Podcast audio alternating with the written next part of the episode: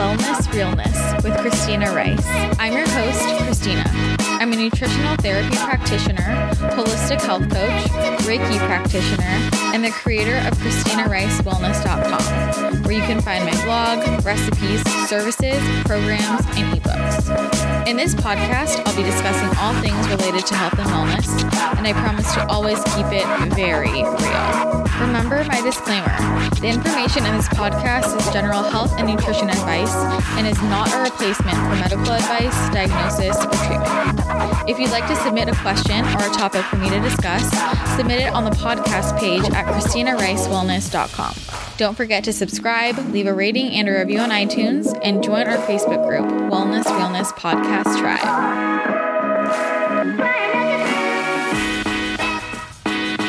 Hello, hello. Welcome back to the show. Today we are going to have a nice little chat and update episode for you. I can't tell you how nice it is to just sit back and hang out and update you guys on on life and specifically the carnivore diet because I have been on a carnivore-ish diet for almost 5 months and it's helped me a lot and I want to dive more into it. And I've been getting so many questions related to my diet. And you know, I love to experiment with nutrition. I've tried so many different nutritional protocols, oh, crazy things. I, I love experimenting on my body and I love hearing about other people's experiments. So I feel like this kind of thing is interesting, whether or not you actually might want to try the carnivore diet yourself. So, I'm going to give you a little update on all things carnivore ish diet in my life and answer a bunch of the questions that you guys sent carnivore. So, just gonna gonna do a nice little update for you.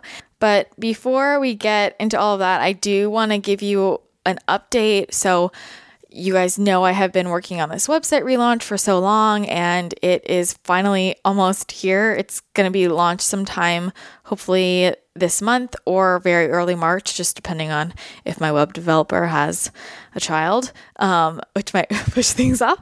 But I'm so excited and there's going to be so many amazing changes. And I'm really building out this membership section of my website. I've gotten such amazing feedback about it already as is. People love it, they love the information. They're learning so much. I put protocols up there and I just wanted to take that and expand it. So, moving forward, that membership is going to look like live video calls with me. If you have that membership, it's going to look like access to courses about health and wellness that will continue to grow. It's going to have different guides to download and obviously all of the exclusive blog posts, the protocols, the recipes, the workouts. It's going to be amazing. So much content and a really awesome community. And I'm really excited about the live call part of that because ever since ending the group Paleo Women Lifestyle Program. I mean, I miss hopping on live calls and answering all the questions. So that's a great opportunity for you to do that at a really low price. But I do want to let you know that with all of these changes and all the content you're going to be getting, the price of my membership is going to increase slightly, not anything crazy.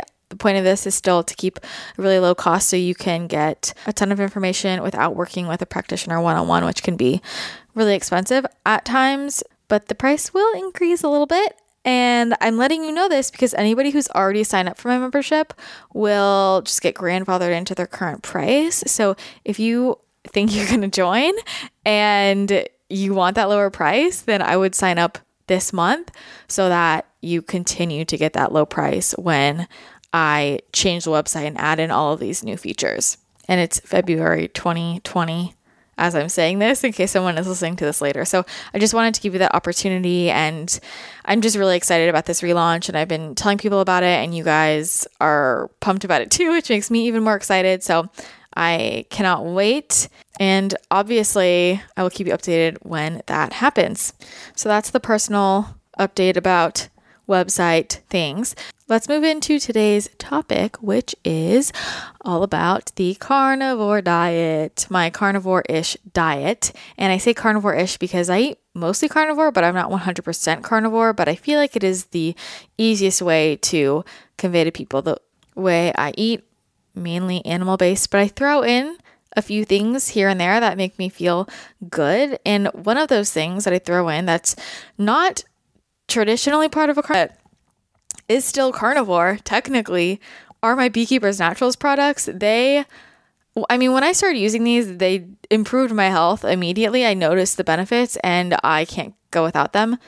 And I tried removing them and then adding them back in, and I just felt better when I added them back in, anyways. And technically, bee products are carnivore, they're made from animals. Just most carnivore people don't include them. I don't know why, because the Beekeeper's Naturals products are so amazing. I use the Propolis throat spray at least twice a day. If I feel like I'm gonna get sick, then, or I have a sore throat or something, I'll use it more than that. But I do 10 to 15 sprays in the morning and in the afternoon. And first of all, I think it tastes amazing, but this is so, so incredible for supporting your immune system and fighting against germs and stressors. And the propolis contains over 300 beneficial vitamins, minerals, and compounds, and is great if you are under a lot of stress, if you are in an environment where you are exposed to a lot of germs if you're traveling, if you just want to support your immune system. Shout out to all my friends who also have autoimmune diseases. I think everybody in this world could use immune support. So that's why I love the Propolis throat spray. And then I also every morning take a teaspoon of the bee powered hive superfood complex. And this contains their propolis as well as their royal jelly, the bee pollen, and their signature raw enzymatic honey. Obviously, it tastes delicious, but you're getting the benefits of all of those hive superfoods. And it's in a medicinal dose, so you just need a little bit. And then I will take their Belixir Brain Fuel on days when I feel like I need a little extra brain fuel, quite literally. It's a nootropic formula without any caffeine that helps to enhance your memory and your cognition. So it's a great afternoon pick me up. You just take it with a meal because it's fat soluble. And then their Bee Chill Hemp Honey. I have some of this pretty much every night, and it's their honey mixed with a high potency hemp oil and MCT emulsion. So that's really going to maximize the bioavailability and the absorption of the hemp and just chills you out, tastes delicious, and you are getting the benefits of honey before sleep, which can be great for promoting deep sleep because you are replenishing your glycogen stores so you don't wake up in the middle of the night searching for fuel. It's a super easy, super easy hack, and I'll get more into my thoughts on carbs on the carnivore diet later, but I highly recommend these products. They make me feel great, and obviously, you can also get their raw, enzymatic, delicious honey. Once you have high quality honey, you just can't go back. So if you want to try out Beekeepers Naturals products, go ahead and hop on over to beekeepersnaturals.com slash CRW and my code CRW will get you 15% off. Again, that's beekeepersnaturals.com, B E E K E E P E R S N A T U R A L S dot com slash CRW. And my code CRW will get you 15% off, and all that information is in the show notes. These products are one of one of the ways that I have kind of adjusted the carnivore diet to become what my ideal diet is for my body right now, which is really exciting. I think I'm at a time right now where I just really feel like I know what my body needs and I'm I mean, if that changes, it changes and I'll adjust from there. But there have been so many years where I felt like, you know, I was doing the healing diet and I was taking this out, adding this in, taking that out, and just doing it, believing, having faith that it, it would help, but kind of still having this subconscious thought like, I don't know if this is the right thing or not because I kind of react to everything at this point, there have definitely been different periods of having that feeling. And so it's really nice to been having this stable feeling for a few months now of like, this is what my body needs and it feels good. And I feel like I'm more tapped into my my hunger signals and just my body's needs now more than I have been in a long, long time. But let me rewind for a second and talk about kind of how I got here so, if you are new to this podcast, I encourage you to go back and listen to my previous podcast episode on the carnivore diet, where I talked a little bit about it and my first experience trying it and my thoughts around it. And I also have a few blog posts about the carnivore diet. And so I tried it about a year ago and I did it for about two weeks. And at first I felt great. And then I felt awful. I felt super toxic. That's the only way I can describe it. My brain felt toxic, my body felt just bogged down, and I was just craving like cauliflower and chocolate and all the all the things. So I stopped. At which point I realized that my CBS mutation was acting up. I needed to do a protocol for that. My body in that state couldn't handle that much animal protein, which I mean, I've always been somebody who does really well on a lot of animal protein, but uh, just things were happening. My body was was not having it. So after that, I was on a low sulfur diet for a while, which helped me a lot. And in the last year, I experimented with a lot of different things. I did the brain rewind, got got rid of a lot of my food intolerances, I would say, especially with carbohydrates. It wasn't that I couldn't tolerate them anymore. It was you know that was the wasn't the issue. So I I did potato diet and I went through a period where um, I was eating pretty high carb and I was working with a trainer and tracking macros, which is a very interesting experience for me. I'd never done that before, and I learned so much about my body. And I was eating the highest carb I had ever been eating besides potato diet for two weeks and uh, pretty high protein and low fat. And I had never, what I consider to be low fat. And I never tried anything like that before. So it was really interesting to see how my body responded. And I really think that adding in those carbs for me was very important to reset my satiety signals, reset my leptin, and get my period back. And I've talked about this before. You know, I had amenorrhea for four years and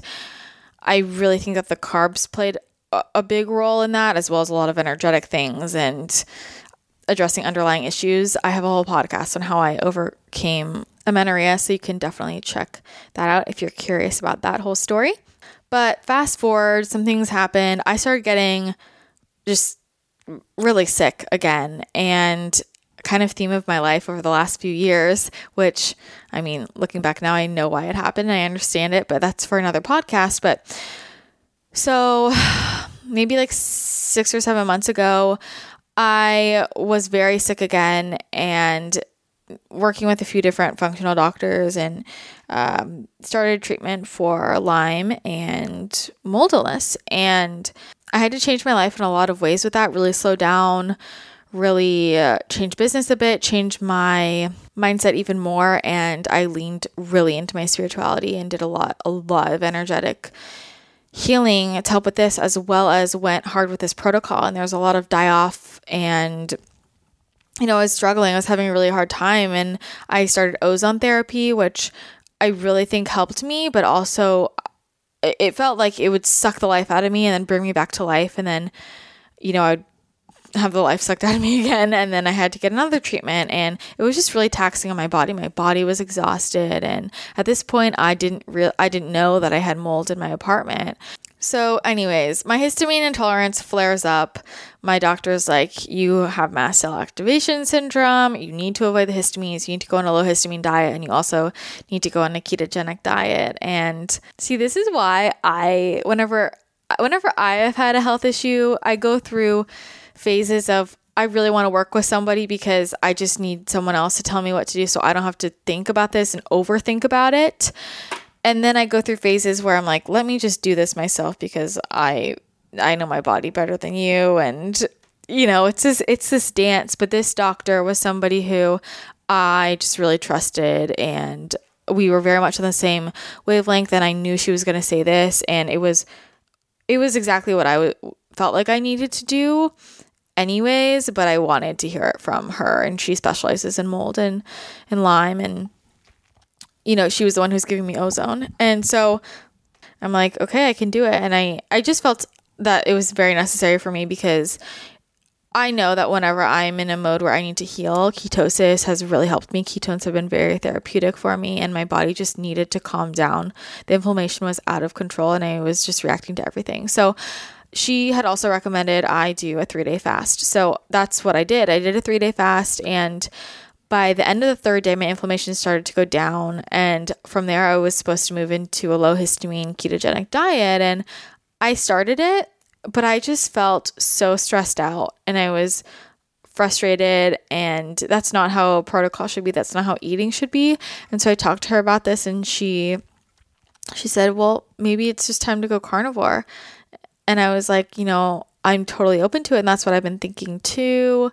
I just had this experience last year and I feel like it didn't work. And she we, we talked more about it and she just strongly recommended I go at least 30 days and push through that that period if it happens again. So I said, "Okay." So I went and I did a 30-day strict carnivore diet and what that looked like was beef and salt and animal fats and I also included ghee. I was just craving fat, so I included ghee and then by the after 30 days, I still stuck with that, but I was adding in raw butter.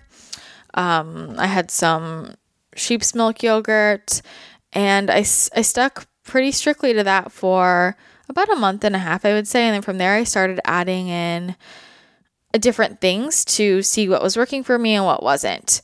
And before I get into that, I want to tell you about that first month because I haven't really gone in depth about this, and I think it's important to share to hear about people's experiences on the carnivore diet. And I, I mean, I don't want to freak anyone out, and I just want to, you know, preface as always. What happens to me might not happen to you. And also, I'm not saying everybody should go on the carnivore diet, which we can get into later. I'm just sharing my personal experience. Anyway, so that first month, I had the worst die off the worst adaptation period. And mind you, I was going into this already ketogenic, coming off of a fast, but I had so many toxins in my system and my body was just so messed up from the Lyme, the mold, the previous parasites, the, the SIBO beforehand. I had just finished a SIBO protocol. So I put myself on a very strong SIBO protocol. Um, because my SIBO has come and gone, and I was like, you know what? I'm so done with these other protocols that are not heavy hitters. And so I, I went for it. And I mean, that protocol worked. I had bad die off. Um, and then afterwards, I felt like a hundred times better. So that protocol definitely worked, but I was still having the other symptoms because there are other issues going on, hence mold, Lyme, whatever else. So my point is, my body just, my body has been through a lot and was in need of a lot of healing, and my gut has been through the ringer. You know, I've had really bad autoimmune sy- symptoms and so many different bacterial overgrowths, fungal overgrowths over the years. My my poor gut. So I've had a history, you know, and it took years to get to the root of that with mold and and the the Lyme and the way my brain was wired and all the things. So let me be clear on the sequence of events. I did the SIBO protocol and then was starting the mold Lyme protocol and started the ozone and then was reacting to the histamines and it was just mast cell activation syndrome and this is when my doctor and I agreed that carnivore would probably be best because ketogenic low histamine AIP was just too stressful. But that first month of going from the three day water fast to a ketogenic diet, ketogenic low histamine AIP diet, just to carnivore. When I went carnivore at first, I felt great. And it was a very strange month because what would happen was, first of all, I was having, you know what, if you don't like to, if you don't like too much information, you shouldn't listen to this because I'm going to discuss my bowel movements. But I was having crazy diarrhea every day, and it wasn't even regular diarrhea. It was basically just green liquid, as if I was just eliminating bile, and it was extremely painful. Like, I could not walk for a good amount of time. I didn't want to leave my house, and then I would get feverish symptoms. It was almost like low carb flu, which is weird because I was already in ketosis. But what would happen is during the week, the flu like symptoms would go away, and then on the weekends, from like Friday through Monday, every week, like clockwork, I would get so sick. I'd be so nauseous. I would have a really bad fever and all night. I mean, I could barely sleep because I was nauseous, having diarrhea, and alternating between a fever and getting the chills. And I could barely stand up. I was so weak and achy. You know, when you have the flu when you just can't stand up because your body is so tired and achy. My legs were like lead and uh, I was just I I was like, is this normal? Is this is this what this adaptation period is? And the first weekend when it happened, I thought, okay, this is just my body getting ready, my body adapting. I can handle a week of this. I've been through low carb flu a few times. No, this was not normal. I don't know what this was, but this lasted the full month, actually, maybe a little bit more than the full month. But then after that, I mean, that was an awful month. I couldn't do anything. It was, it was hard. And God bless my friends who were very understanding. And this whole time, I was toying with my macros, and my salt intake, my electrolytes, supplements. I was doing all the things and I, I know a lot about the carnivore diet and how to tinker with it depending on your goals, but it was just truly my body's adaptation period. And especially for people who might have some gut health issues or just a lot of toxicity still built up, carnivore. I don't know. I don't know the mechanisms. I don't understand the mechanisms, how it heals so much, or how why it forces the body to to heal, but it's like as soon as I got rid of all the potential plant toxins, all the triggers, my body was finally just clearing out.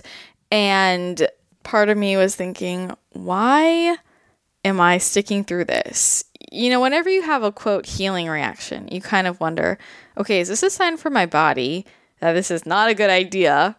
Or is it a healing reaction? It can be confusing, but I knew it was a healing reaction otherwise I for sure would not have stuck with it. And part of that was just intuitive and I was getting downloads that no stick with it. This is going to heal you. This is going to help you. Also just to have that strong of an adaptation period and reaction like something was dying off. Something clearly needed to go. And after that adaptation period which was rough i mean over a month of feeling like you have the flu and pooping out green liquid that is painful. is this my life where I, I say this publicly? Yeah, it is. After that, I felt so much better.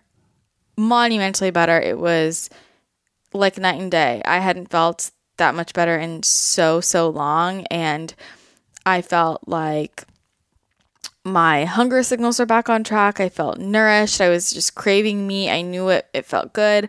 My bloating was totally gone. My bowel movements became totally regular. And my bowel movements had been regular before I started carnivore, but after that whole adaptation, they were just even better and more normal. But the most important changes I noticed were my inflammation went down immensely, and that is something that I have been dealing with for quite some time. My inflammation was just getting worse and worse, and my joints were hurting. My legs and ankles would be swollen all the time. My fingers would be swollen all the time. I was just really inflamed, and it was very noticeable and hard to move my body sometimes. And with that came fatigue and just my brain feeling like it wasn't functioning very well and a lot lower energy. And after that adaptation period, I had lost so much inflammation and I just felt so much better. My joints weren't hurting anymore. I had more energy. My brain felt like it was turned on again. And that is huge for me. That's probably the the the most frustrating symptom for me is when my brain feels like it's not functioning the way I want it to function because you know me, I like to think and work and write and be creative and it's really sad and frustrating when you feel like you can't do that. And with the inflammation, everything I have tried before this, my inflammation wasn't wasn't going away. The only time it started to go down was on the third day of my three day fast. That's when it started to go down. But anything else I tried, being low histamine, being ketogenic, AIP, being high carb, I went the other direction. I tried raw vegan for a bit. Like uh, my inflammation was just getting worse and worse. It felt like no matter what I did, and it wasn't until after that month of carnivore adaptation. Well, actually, my inflammation started to go down sooner than that month was over, but it it was it felt like I went through this month of adaptation and then I just felt like me again, which made that adaptation period so worth it and I'm so glad I stuck with it. And I had gone off basically all of my supplements except for a couple basic ones like my vitamin DK2 and my uh, probiotic and I think maybe one or two other basic things, but during that adaptation period, I went and I was strict carnivore. And then, you know, after that, I started adding in dairy, and I was just shocked to find that I wasn't having any reactions to it. And in fact, I was craving it. I was really craving it. So I ate it and I started with ghee, which I've always been okay with. And then I tried raw butter, organic raw butter, and great with that. I like that actually a lot more than ghee. And then I was doing some sheep's milk yogurt because I was just craving yogurt. So I added some of that in, and that's something that I've had before without reaction, and I like the taste. So I was doing that. And then I just tried regular old butter, and nothing happened. And in the past, I always have a huge digestive reaction to any type of dairy and I also will break out in a bunch of cystic acne the next day and none of that was immediately happening. And you know I can't speak to if anything was happening uh, on an internal level. I can't see inside my body but I felt good and I mean it was definitely an improvement that nothing was immediately happening.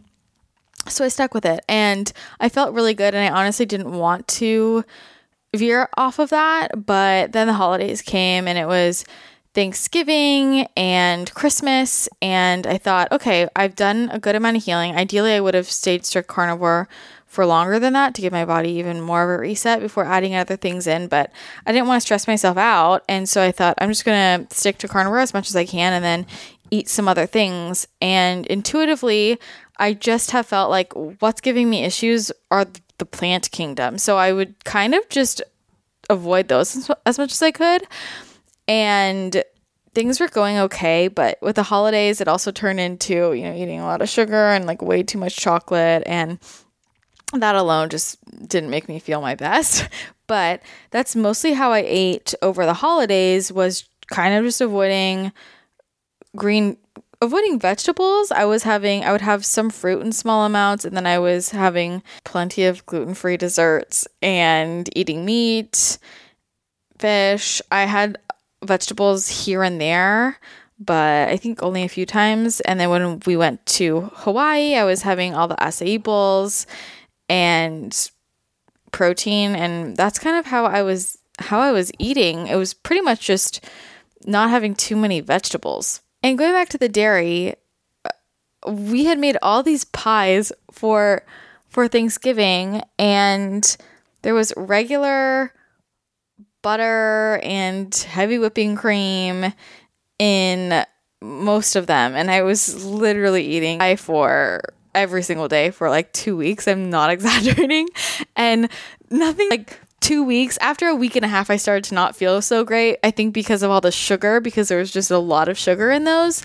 But I didn't have any dairy reactions, and I thought, wow, this is insane.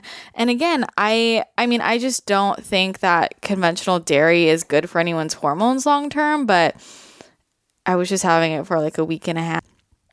Nothing happened to me, and that just goes to show how much I mean something healed, something healed internally. So I don't eat conventional dairy on the daily, but I do consume raw raw dairy and ghee um, pretty often. And it's just interesting to know that. And then what was also interesting was when we were in Hawaii, I got glutened. And right after my stomach hurt for maybe 20 minutes, and then it went away, nothing else happened.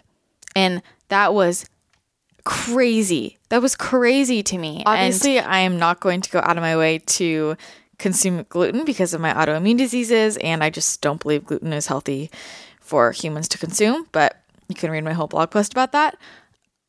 But it was very interesting to me that I didn't have the normal insane reactions I usually have to gluten, where, I mean, anything can happen. Sometimes I just throw up everywhere. Sometimes I'm just a digestive nightmare for weeks on end. I have had times where my vision goes away. Uh, I just have severe digestive pain. I will break out in a rash all over my body. Like anything can happen. And I usually always have my stomach hurt for a short period of time and then that was it. I took some charcoal later, but I I don't know. It, that was a significant change. And then after the holidays, I thought, okay, I need to get back to feeling my best.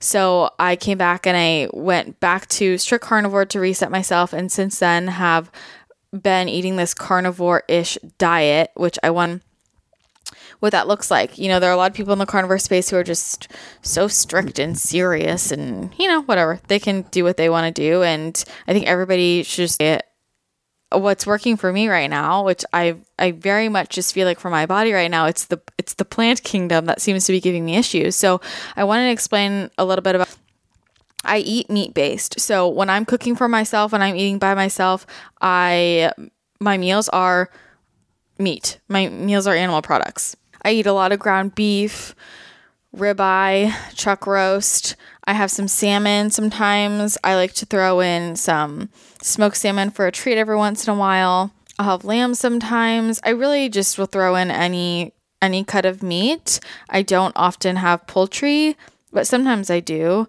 but I don't often have poultry. I like to stick to red meat and a lot of beef. And I will have eggs if I'm out. I've had them a handful of times, but I just don't usually cook eggs for myself. They don't make my stomach feel the best. I don't know. So I don't have eggs that often, although I should probably try just having the yolk. I'm just too lazy. So a lot of ground beef, and then I eat a lot of raw beef suet, which is the hard fat around the loins and kidneys of the animal. So the reason why I started including this was when I was exploring the idea of do rendered fats give me digestive issues, which is a big topic in the carnivore community, and a lot of people who still have digestive issues with the carnivore diet might be sensitive to the rendered fats, so they will go for fats like egg yolks or the beef suet. So that's why I got beef suet, so I'll incorporate that. I'll have raw butter when I want it. But I mean those are mainly the animal products that I that I have. Oh, I really like pork rinds. That's like the processed food I have. Sometimes I have goat's milk or I've had raw milk a couple times. Those are basically the animal products I have. Any animal product goes. And that's what I'm eating 95% of the time.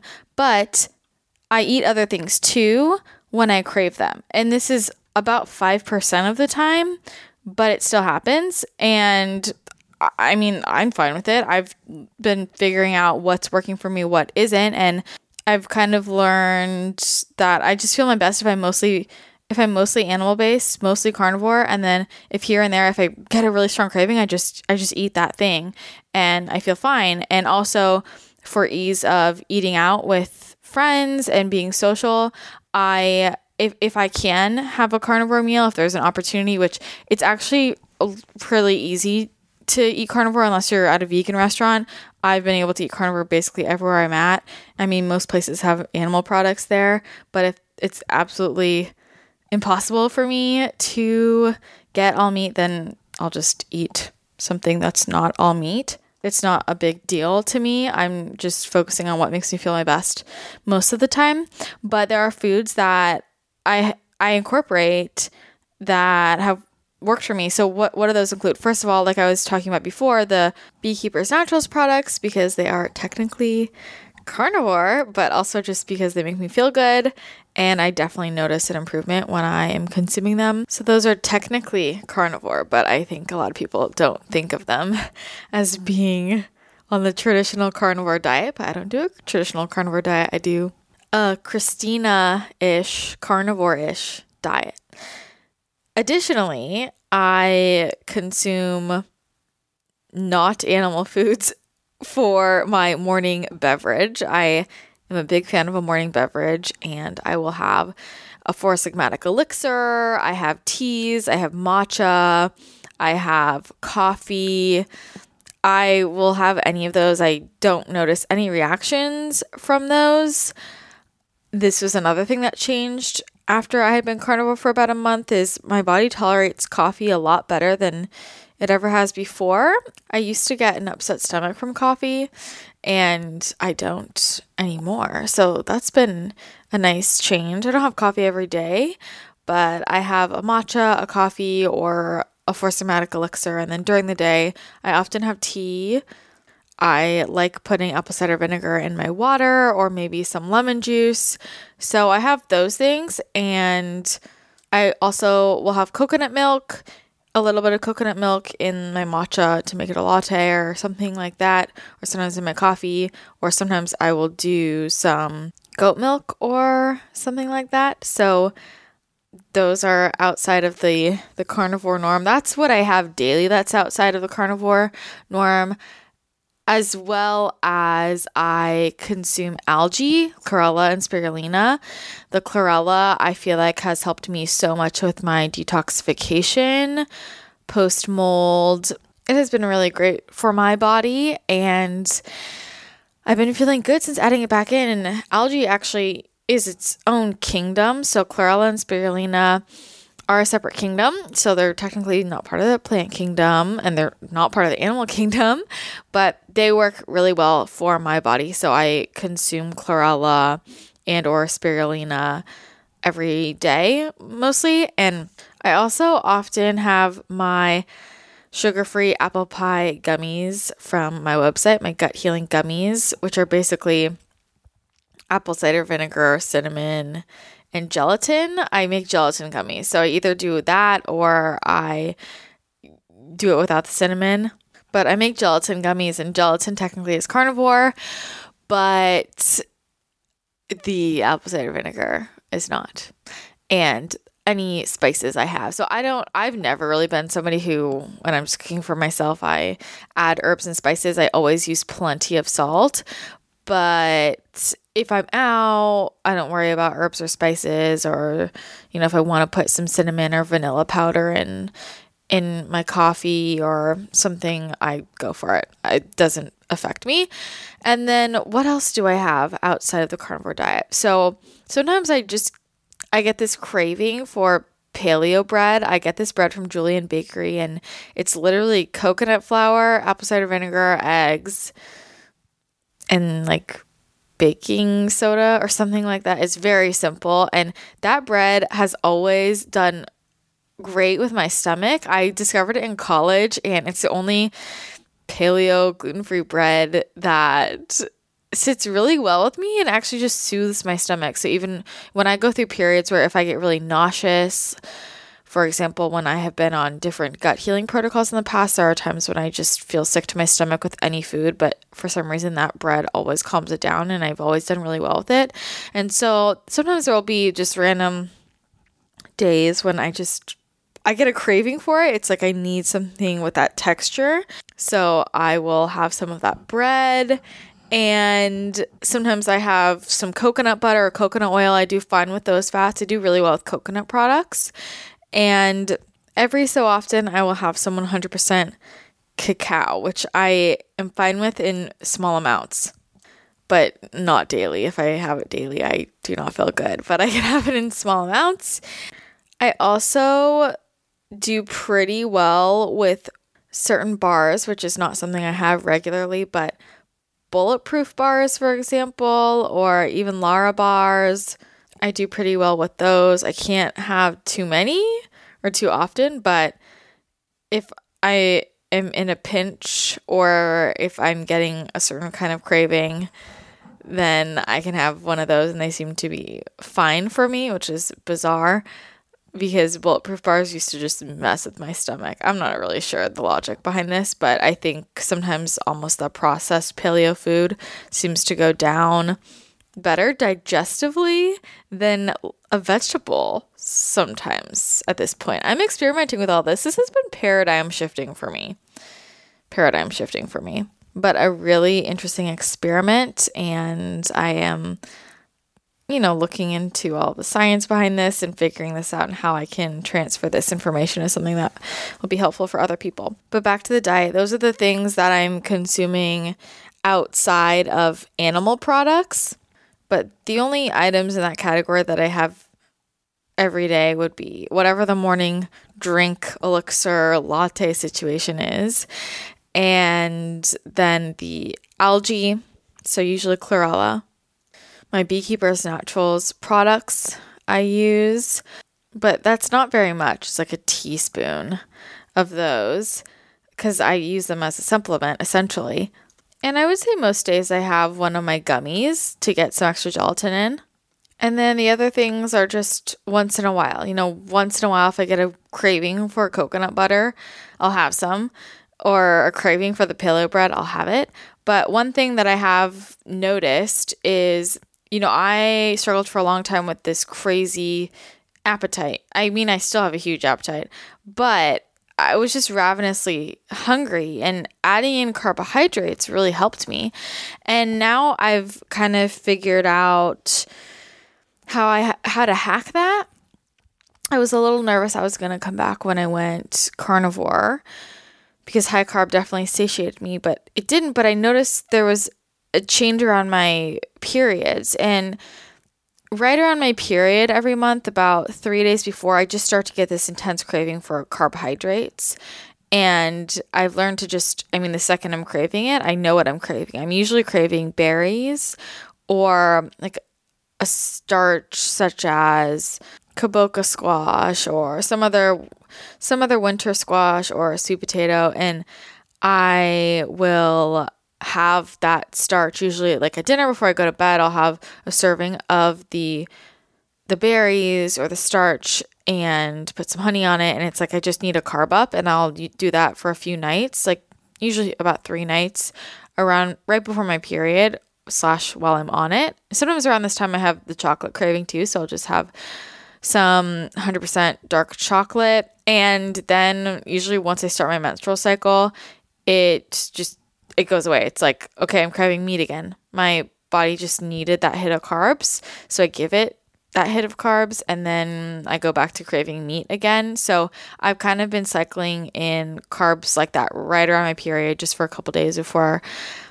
before I go to sleep, I have a serving of that. And that has been working really well for me. And I think is very helpful for me because that first month I tried to just avoid that craving. And I think it just messed with my hunger signals. But my body really needs that hit of carbs to keep my, my leptin signaling functioning properly. So this is how I've adjusted the carnivore diet to work for me, and it's carnivore ish. It is largely meat based. I think if most people watched me every day, they probably wouldn't realize the 5%. I just throw that out there. That is not carnivore, but I think for me, I've noticed the main problem as of right now is consuming the vegetables for me currently. And fats tend to go well with me. Meat obviously is easily digested and a few of these other things. And I think it's interesting that the algae kingdom and the fungi kingdom work well for me. The plant kingdom is more problematic. but there is plenty of science actually that would suggest, I mean, what an optimal human diet, a lot of people argue, is animal based with the addition of berries and tubers and vegetables. I mean, in terms of evolution, why would people go eat leaves? You know, you would eat meat when you had it, and if you if you saw berries, you would eat berries.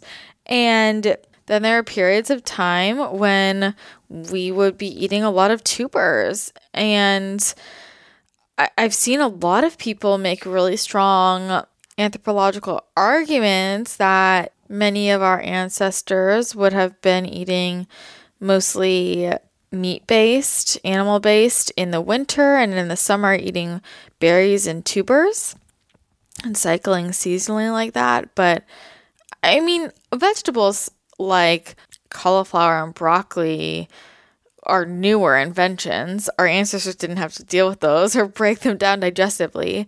And think about it. Do you think you would just go collect leaves?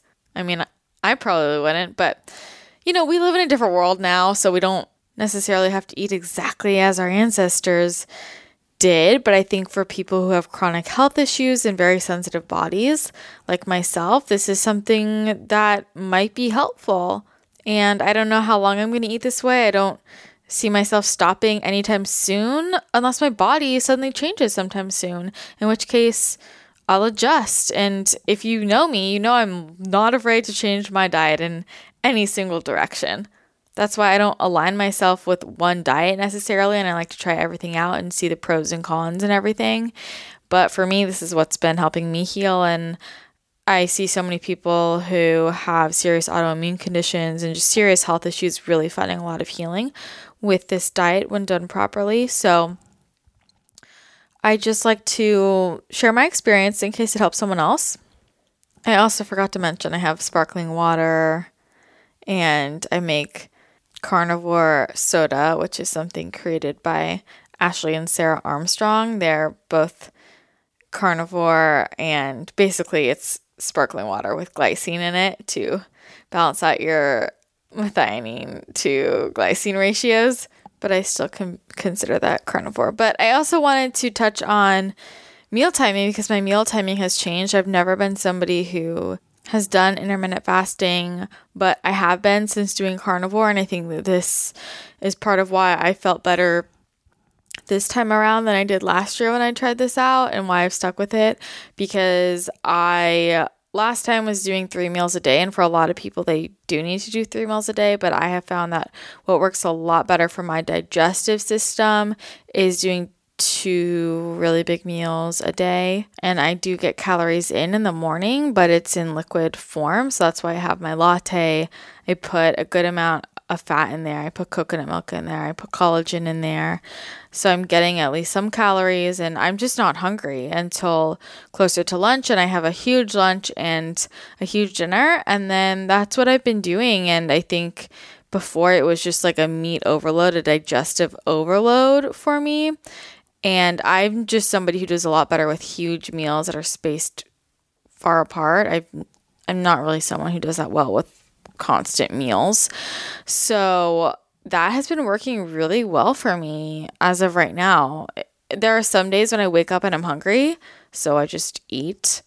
So some days maybe I'll have another meal, like I'll have three meals, or maybe I'll have a really big breakfast, and then have an early dinner. I really just follow my hunger signals, which is part of why I love carnivore so much because it's been very freeing in the sense of I truly just eat to satiety and follow my hunger signals. And that means when I sit down, I often eat a ton of food and you know maybe i eat everything on my plate. Maybe i get seconds or thirds. Maybe i eat half of what's on my plate. I just follow my hunger signals. And if i'm hungry i i eat. If i'm not i wait until i'm hungry. And that's been freeing too in the sense of because I'm eating such big meals and I don't have to eat as often, I have more time in the day. I have I can have slower mornings. And also carnivore is great because I don't have to think about what I'm eating all the time. I just know I'm going to eat animal products. It makes grocery shopping so so easy. I save money on groceries eating this way because I'm not eating any filler foods. I personally do buy the best quality I can find organic, 100% grass fed. I uh, buy most things at the farmer's market or online. I always get what's on sale or cheaper and I get all the deals I can. And it has actually ended up being cheaper for me in the long run. I spent a lot of money on vegetables, let me tell you that but it's just nice. I don't have to think about food. I feel like I have more time to work. I have better focus and I'm really liking it right now and it has really really helped my health and whenever there are a few days or a weekend where maybe I'm eating out more than often or I'm eating more off carnivore than I typically do, such as I mean like a week and a half ago there were a couple events and I my meals were still animal based, but it has some vegetables around it. And I, I think there were like four events I went to where that happened, and I definitely didn't feel so great. So I just hopped back onto my my meat and I started feeling a lot better. I think my body's just sensitive to all those all those lectins and in the vegetables. A lot of plant toxins. And I have a very sensitive body. And I want to answer some of these questions from you guys before I wrap up. But before I do that, I just want to make a comment on uh, something that was in the media. If you didn't see the, the show, The Doctors TV, I had never even heard of this before, but my friends Sarah and Ashley Armstrong from Strong Sisters. They will be on the podcast soon. I recorded with them, so they'll be on the show soon. They were on the Doctor's TV along with Dr. Paul Saladino, who's been on this podcast, and he is a big advocate for the carnivore diet. And he posted the whole episode on his YouTube channel, and then they took it down because of copyright. And I really wish it was back up so people could see it. But it was absolutely ridiculous, and you should watch the clips of it if you can. If you search if you search Doctors TV carnivore, clips will come up. And it was just completely out of control. And they were asking all of these questions. They're asking these questions to Sarah and Ashley that were just ridiculous, saying, Oh, don't you eat mostly raw meat? Trying to make them seem all weird. And they, they were like, No, we don't. We eat mostly cooked, actually.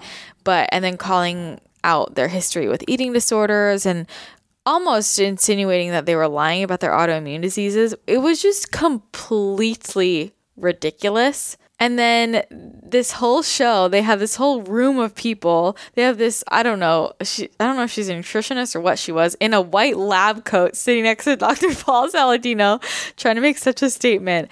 And this whole group of people just yelling at him, and this judge who was screaming at him, asking him questions, and then not letting him respond. And I mean, it was a nightmare and honestly so embarrassing for the people running this television show.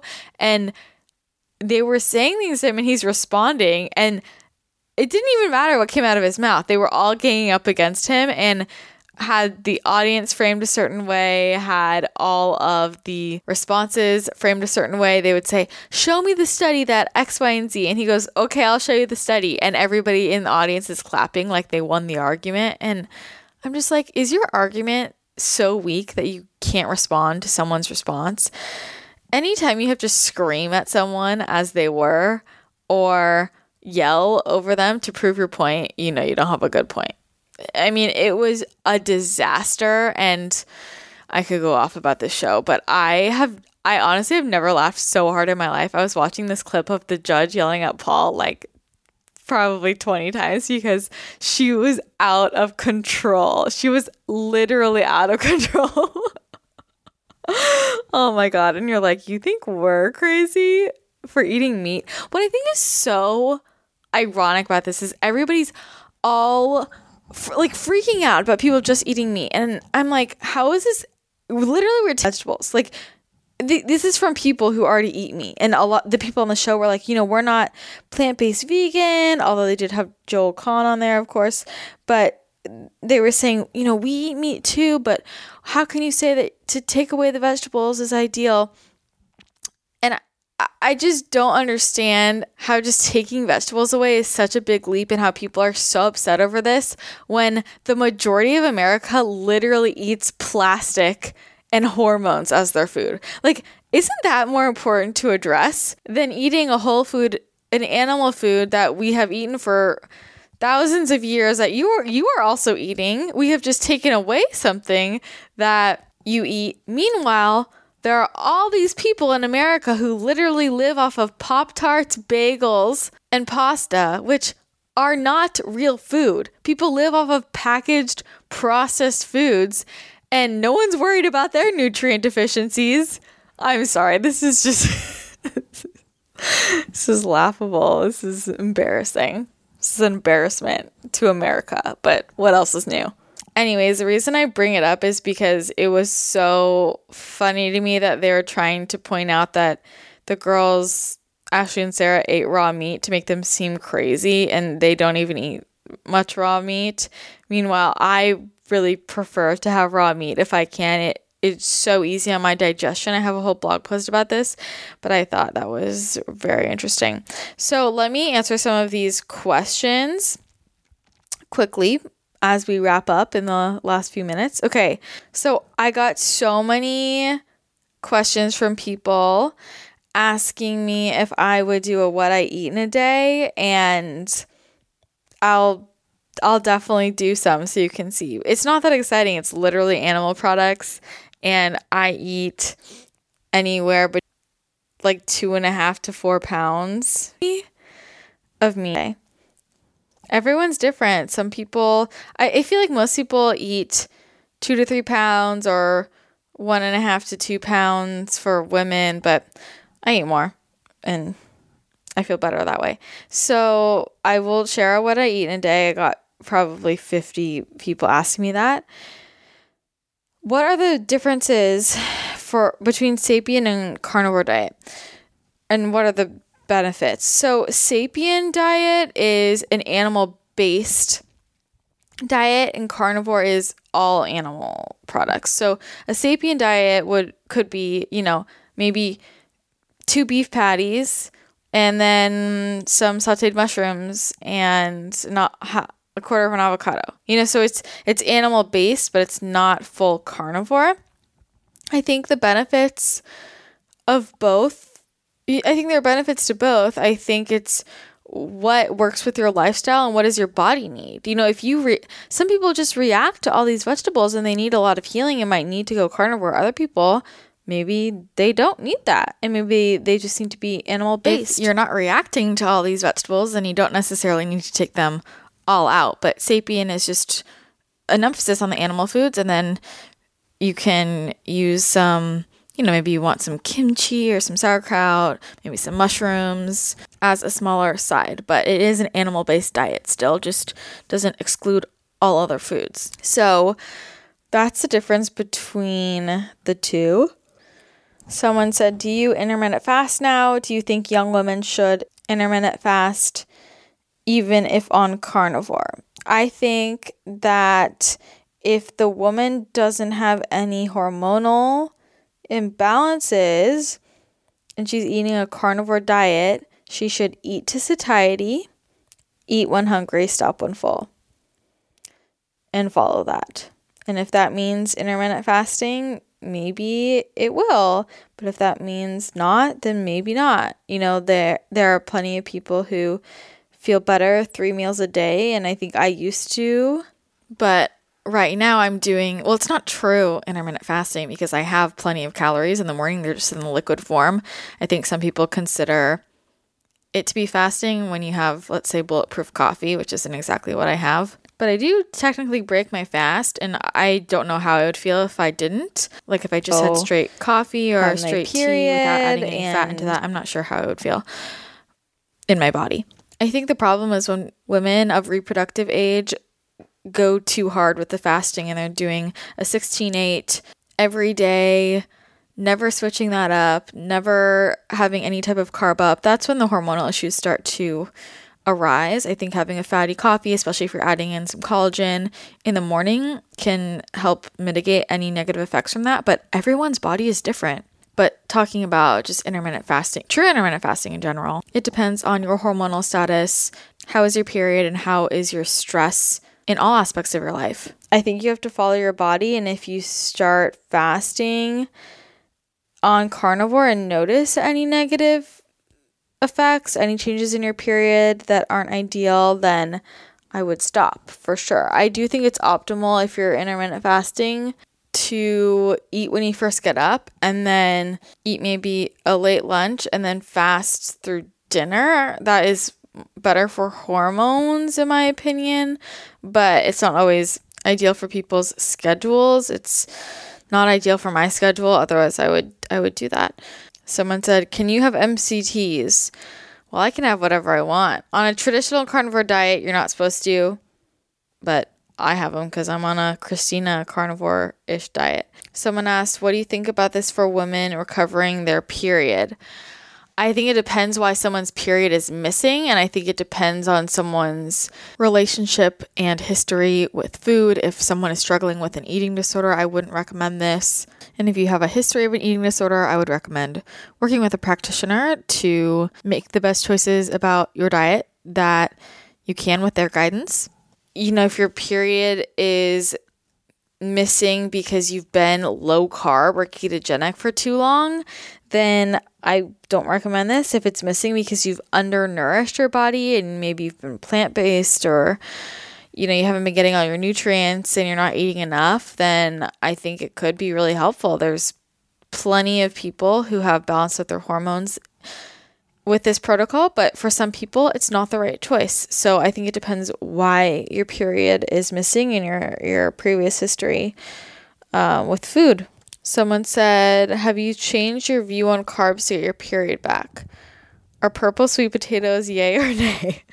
I mean, purple sweet potatoes are always a yay. Um, have I changed my view on carbs to get your period back? It, it's same answer. It depends on why it depends on why someone's period is missing because some people's period is missing just from being undernourished and they need more protein and fat in which case this is, could really help. I, not everybody needs more carbs to get their periods back. It everybody is so different.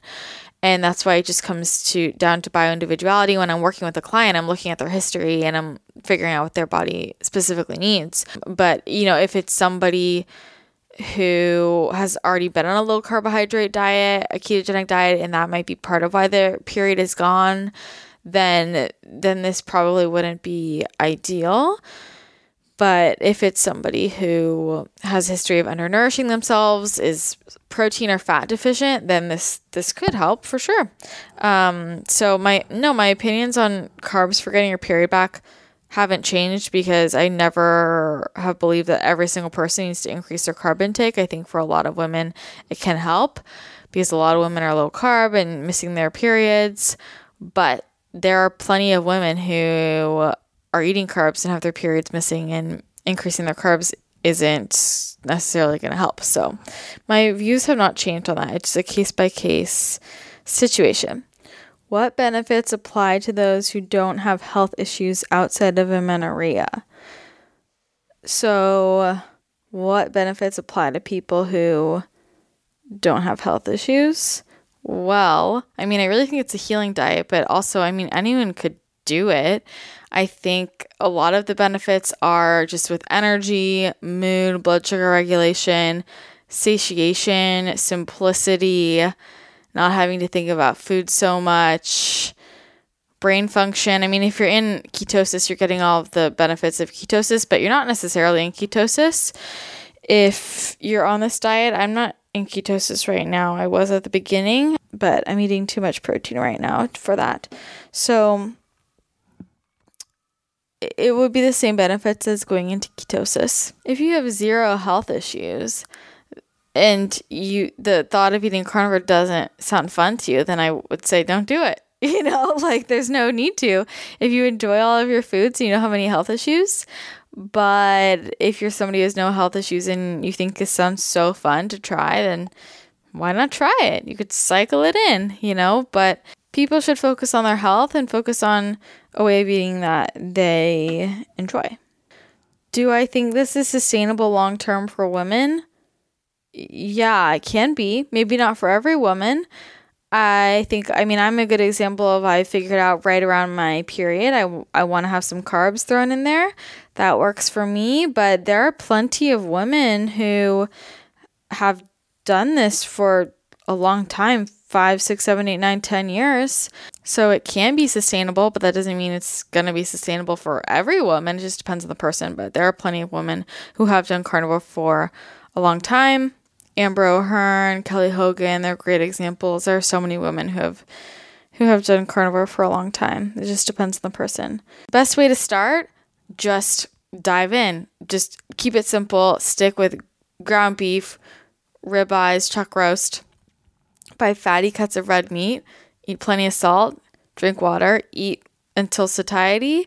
And yeah, stop when you're full and just follow your hunger signals and it takes some time to even out. Like I was eating a lot more frequently at first and a lot more at first and and it's tapered off and my hunger is a little bit more regular now for me. So yeah, that's what I would say about starting and I would also recommend getting rid of any tem- tempting foods in your fridge or kitchen if you really want to give it a full shot. I think it's it's good to, you know, if you're going to do it, do it full out before you start adding things in. You know, for many people, this could just be a really great reset or elimination diet. It's not for everybody, but if you're interested in, in it for that reason, someone said, my SIBO ND doesn't like it. Not great for the microbiome. Bloating goes down equals no fiber.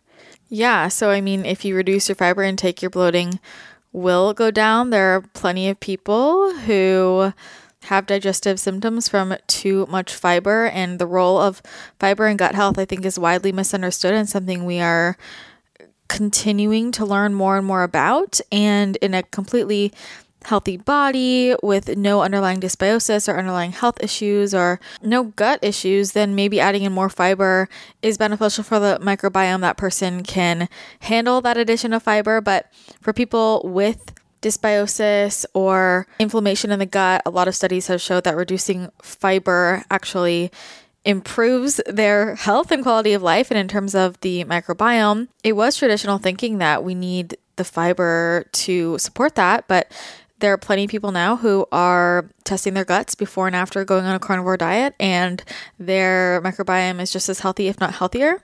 I think it is really easy for practitioners, doctors, whoever to respond to something new, to respond to a new idea or something they don't know much about with that's not safe because they would rather be safe than sorry. But if you're paying attention to the most recent research, it's very apparent that Fiber is not essential and for many people can actually make things worse. How is my cholesterol not off the charts? Because I'm not eating a high fat, high sugar, inflammatory diet. How does one not get sick of eating meat all the time? Because I love meat and I eat different cuts and different types of animal products and I add different textures between ground meat and steaks and pork rinds and beef suet and butter and ghee, fat and muscle meat. I have so many textures and flavors. Options are endless. Salmon roe, nice little crunch. So I don't I don't get bored. I honestly got more bored on paleo because I was sick of the same vegetables, if I'm being honest. Do you ever crave other foods that are not meat, like veggies or your favorite cauliflower? Yeah. So if I have a craving, which is usually just right before my period for the carbs, I'll have that. And then every once in a while, I have the craving for like bread or coconut butter or chocolate. It's very specific and it's always the same things that I crave. So I just have those. And I don't crave cauliflower anymore. I definitely craved vegetables the first week. When I went carnivore again this time, I, I was just dying to have cauliflower. But now I just crave meat usually. So that's nice. Do I think carnivore has helped lower inflammation from mold from our, from my old apartment? Yeah, for sure. It's played a huge role. I mean, I have made uh, I mean, I'm like a different person in the last month and a half and moving out was huge, but this diet has been huge, as has some of my supplementation and the, the energy healing. But it's night and day and pretty remarkable. And I really think this has played a huge role in my, my healing process. Do you worry you're not getting enough fiber to bind toxins, or are you taking binders? I'm actually not taking binders anymore. I was just as part of my mold protocol. But if I want to get toxins out of my body, I need to support my liver, open my detoxification pathways, support my body in that way, and keep my environmental toxic exposure low, keep my inflammation low, and make sure I am pooping. And bowel movements have been great on carnivore, so we're good there. But I mean, when I was eating vegetables, I needed binders so I don't really see how it how it matters. Do I eat lots of organ meats too? How do I know if I'm getting enough protein and fat? Well, I'm definitely getting enough protein and fat because it's all I'm eating. Do I eat a lot of organ meats? Yeah, I love organ meats. I love all the organ meats. I love hearts. I love livers. I like brain. Those are the main ones I've had. But I'm open to any organ meat in terms of if I, mm, in terms of my protein to fat ratio, it took some time for me to figure out. I do best with, you know, I eat fatty cuts of meat and then I add a serving of fat. That's usually good enough. But I can just kind of tell what kind of hunger I feel. it, it's like a different kind of hunger for fat than it is for protein. When I want something rich and I'm hungry in that way, it's usually a fat craving. I need more fat. And if I'm low in energy, I need more fat. Protein is more of like my stomach doesn't feel full. So I need more protein in in that way, but it definitely takes some toying with to find your right ratios, but I think a lot of people go too high in protein at the beginning and have issues and you definitely want to go higher fat at least at the beginning and then you could you know reduce the fat intake but i think especially with adaptation going higher fat is very helpful is my boyfriend carnivore also no he's not yeah, but sometimes he eats carnivore with me dating on carnivore your experience it hasn't really been an issue we don't always eat together, I guess. Like, I don't know, by the time we hang out, often we've both already eaten anyways. But when we eat out, I can usually get a meat option wherever we're at. If we're getting sushi or ribs, it's not a problem. If I'm going to Lazy Acres, it's not a problem. If cooking at home, I could just make whatever I want. And, uh, but I also am more lenient when I'm with him. So when I'm with him, you know, if I have some vegetables, it's not a big deal. I just follow the same the same guidelines I explained before with eat, with eating out and it seems to work and it just hasn't it hasn't really been an issue. But I do think it would be hard to be dating someone initially while on a carnivore diet.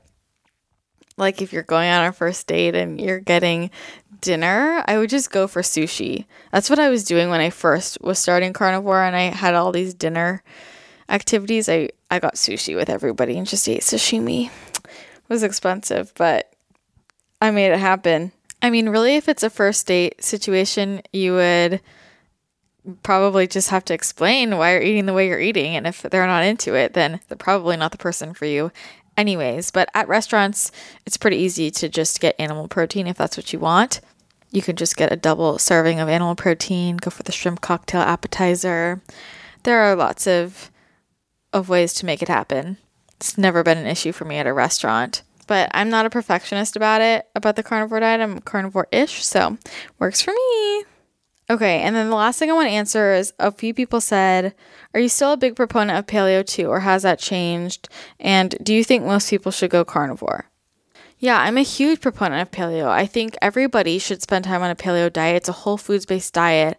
You're just eating foods from the earth. And I think everybody should spend some time on that kind of diet to reset their hunger signals and help reduce inflammation, see what they tolerate, what they don't. Just calm down their system. And then from there, adding things back in if you're feeling really great. Or if you're not, then maybe you need to refine your diet even more. I think nutrition is a really powerful healing tool and it depends on the body, right? So some people don't have major health issues that they that they need to adjust their diet for. Other people do have a lot of chronic issues, different symptoms, maybe a serious health condition, maybe an autoimmune disease, in which case you might need to adjust your diet some more while you're healing, or even potentially long term.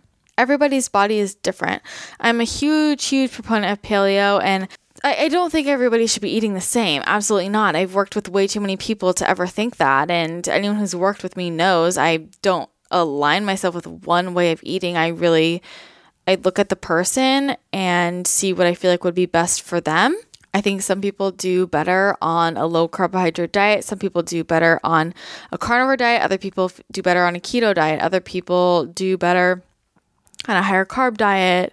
Some people do better on a lower animal protein diet. Other people do really well on a high animal protein diet. Some people do best without nightshades. Some people do best without FODMAPs. Some people do best without nuts and seeds or cruciferous vegetables. It just depends on the person, and it's about figuring out what works best for that for that person and what they're going to enjoy eating. What's easiest for the, them mentally. Like for me, it's much easier for me to eat carnivore than it has been honestly to eat any other way because I I feel my best and it's so simple for me to think about. I enjoy my food. I love this way of eating and I I don't have to chop any vegetables or spend time cooking or roasting anything. It saves me time. But for someone else, maybe they love doing that and they just love their vegetables so much and they wouldn't like this way of eating and if they don't need to eat this way, then then why take things out if they don't need to, you know?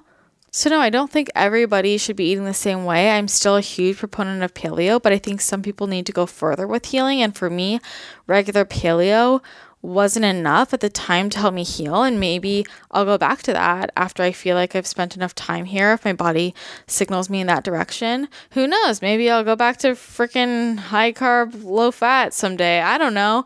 I'm open to wh- whatever life throws in my way. But right now, this is definitely what has made me feel the best and is really working for me right now. I don't think everybody needs to eat this way.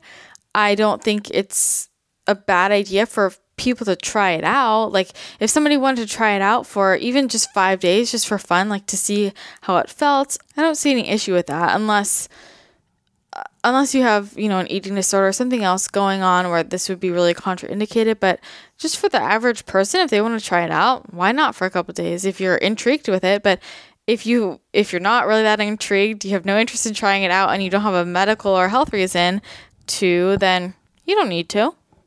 Nutrition is so individual. People are so different in what works for them. And we within our lives, we, we change and what we need changes. So this is what my body needs right now, but it might not be what it needs in two months or six months or a year, or maybe it will be. I don't know. So I just have to listen to that. And I think it's really interesting to share this experience and learn from people and see how they do things. And I know a lot of people who listen to the podcast or maybe follow me on Instagram, read my blog, might also have some serious chronic health issues and they might have tried every other diet out there and not gotten the results they wanted. So, this could be something to research and see if this resonates with you and it, if it might be something that you might want to try out.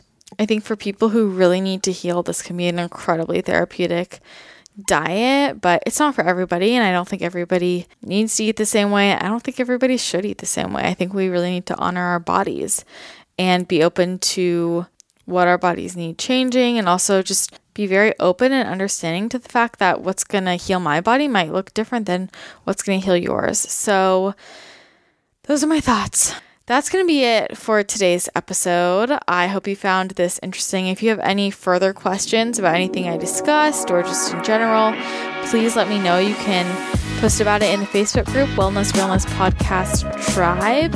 You can also submit it at ChristinaRiceWellness.com on the podcast page or send an email to podcast at ChristinaRiceWellness.com and I will definitely address any questions that come in. So thank you for submitting those questions. I really appreciate it. And thanks for tuning in today. I hope you enjoyed the update. Have an awesome rest of your day, and I'll chat with you again next time. Bye.